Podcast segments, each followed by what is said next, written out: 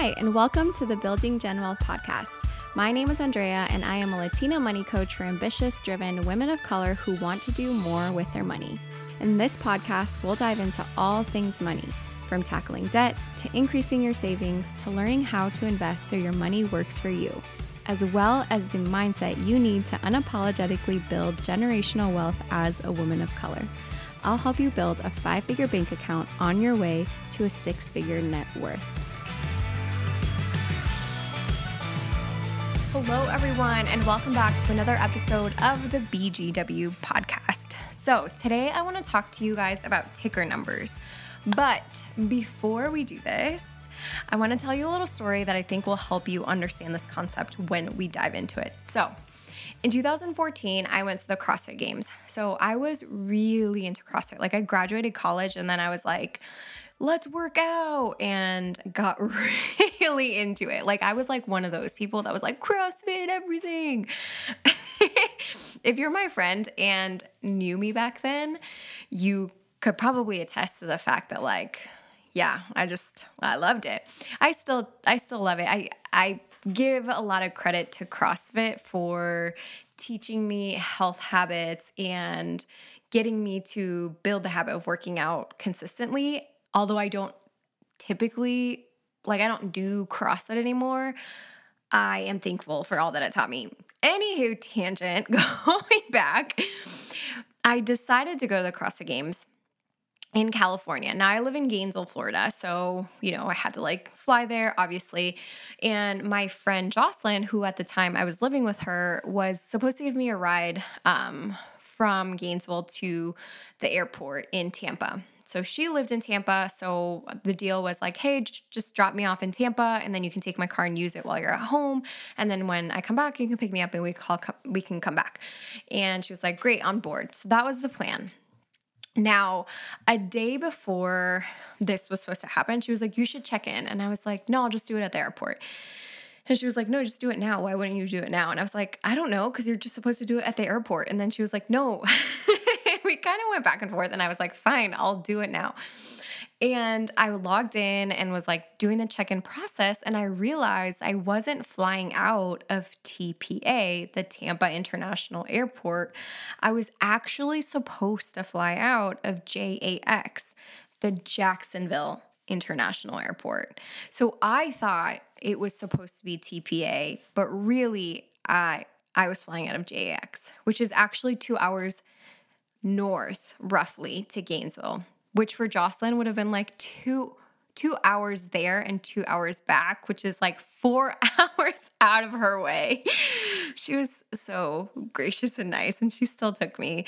And I got to the CrossFit Games, and all was good. But for a second there, I almost missed my flight. Thankfully, I had a friend who was a lot more proactive, responsible than me.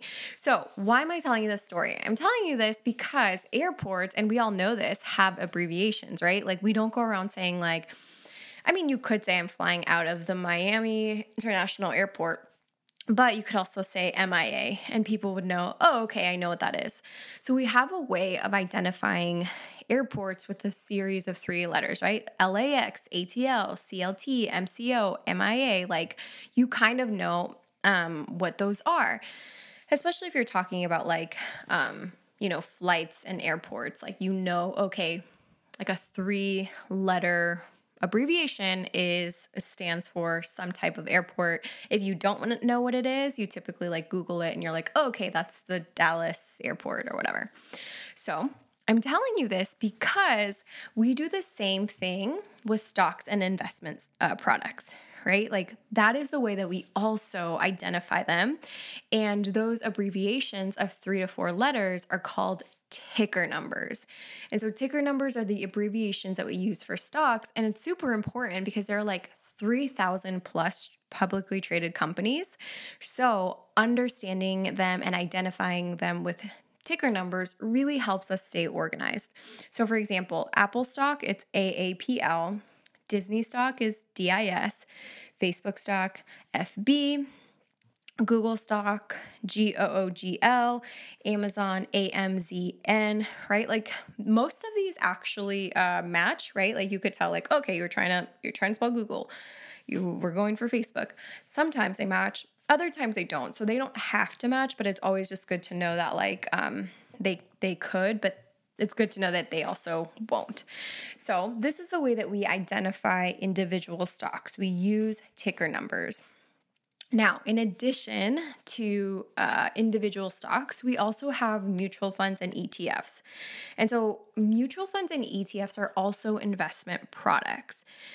And so I want to just like tell you that because I want to help you remember different types of investment products. Typically, when you first start learning about investing, you think that stocks are really the only thing to invest in, right?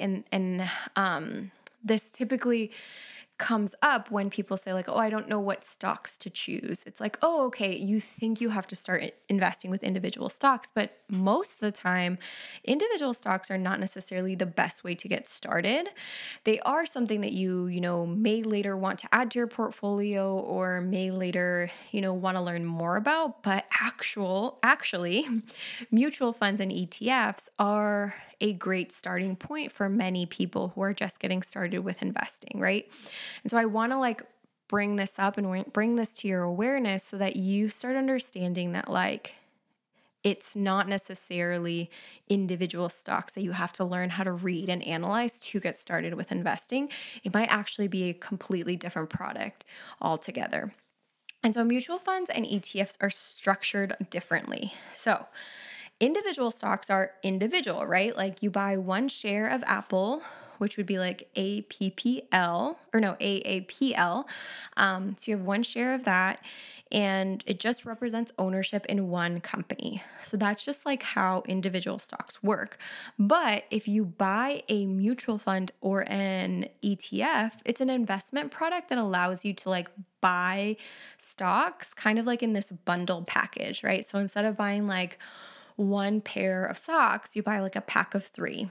Instead of buying one share of one individual stock, like you buy a mutual fund or a ETF. Now what's in that package, right? Like what's in that ETF, it's going to depend on like what the ETF strategy or what the mutual fund strategy is, the fund manager, like what area of the stock market you're really, the mutual fund was built around. So that kind of goes into a layer deeper, but it's just important to know that like you are able to buy investing products that really create an easier approach to investing, right? Because if you think about it, you could go in and say like, all right, I want this stock, this stock, this stock, and this stock. And so you would have to like buy 10 different stocks every single month or every so often, right? Like that would just be like something that you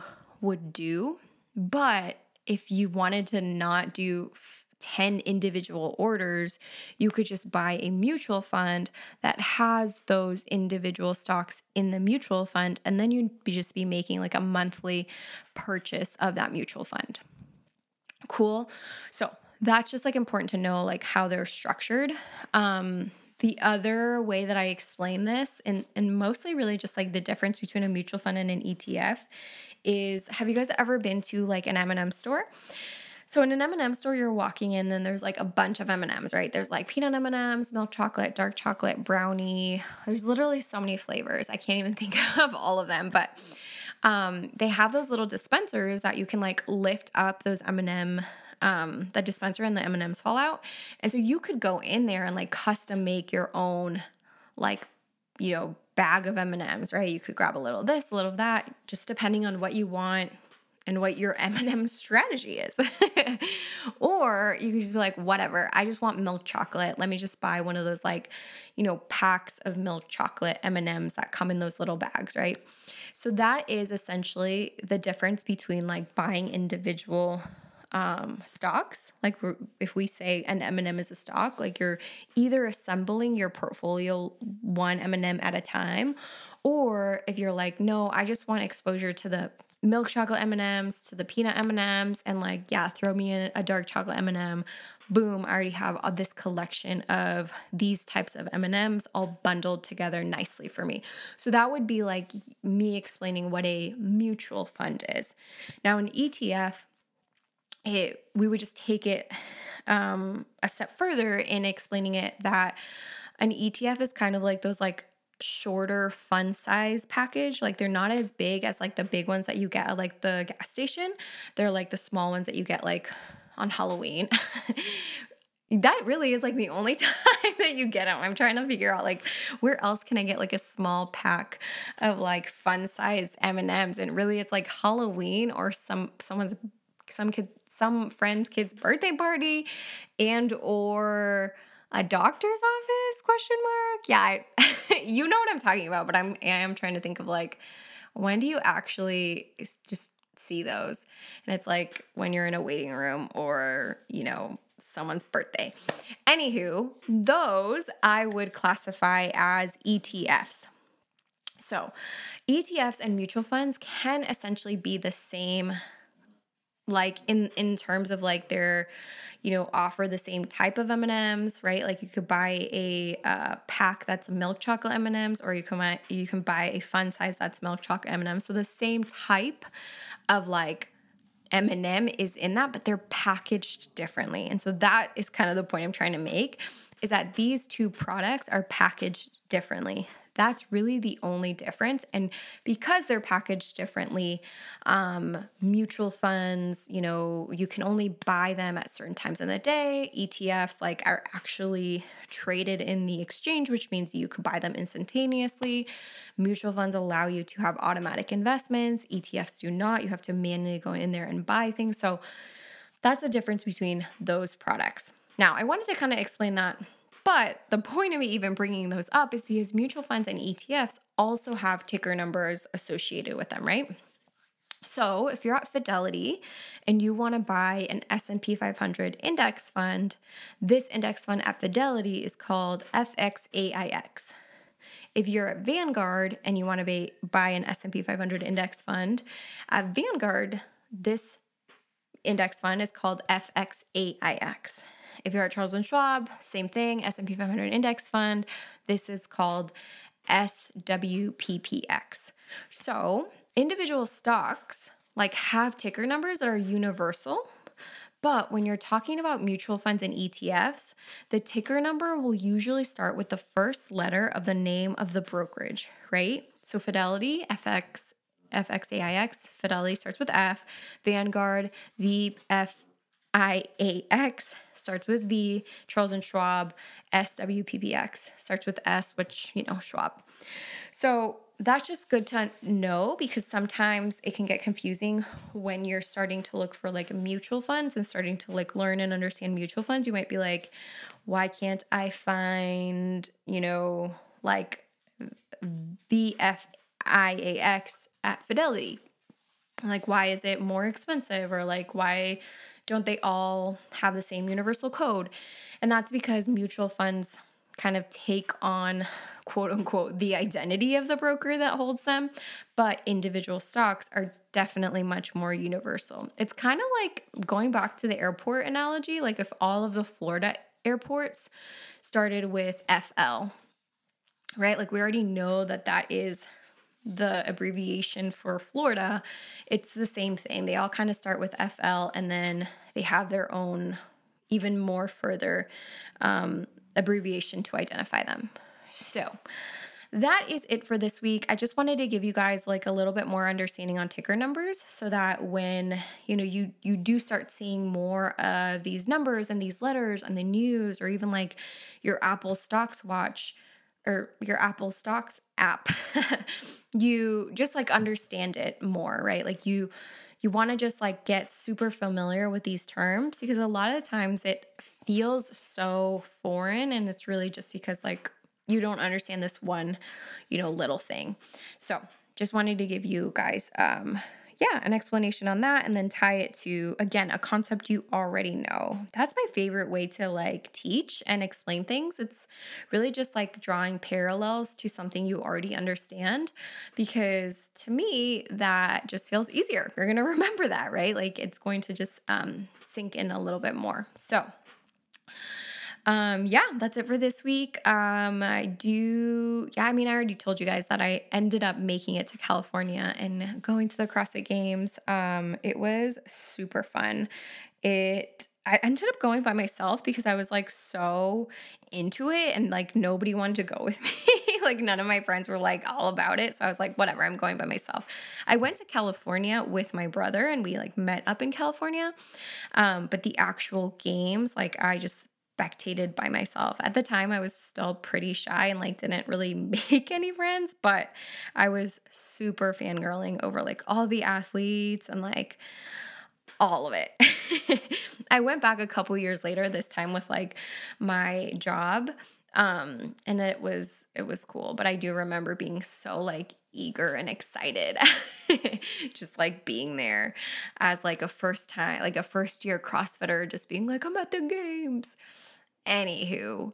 But yeah, that is it for this week. Thanks guys for listening. If you enjoyed this episode and think that it will be valuable to a friend, definitely pass it on and yeah, spread the knowledge of investing and just making this concept more understandable and accessible to women of color, because our communities traditionally feel like this is not for us, but it is. We're just a couple concepts away from all of it clicking. So super, excited for next week. We're going to start really talking specifically about investing like topics more so than budgeting.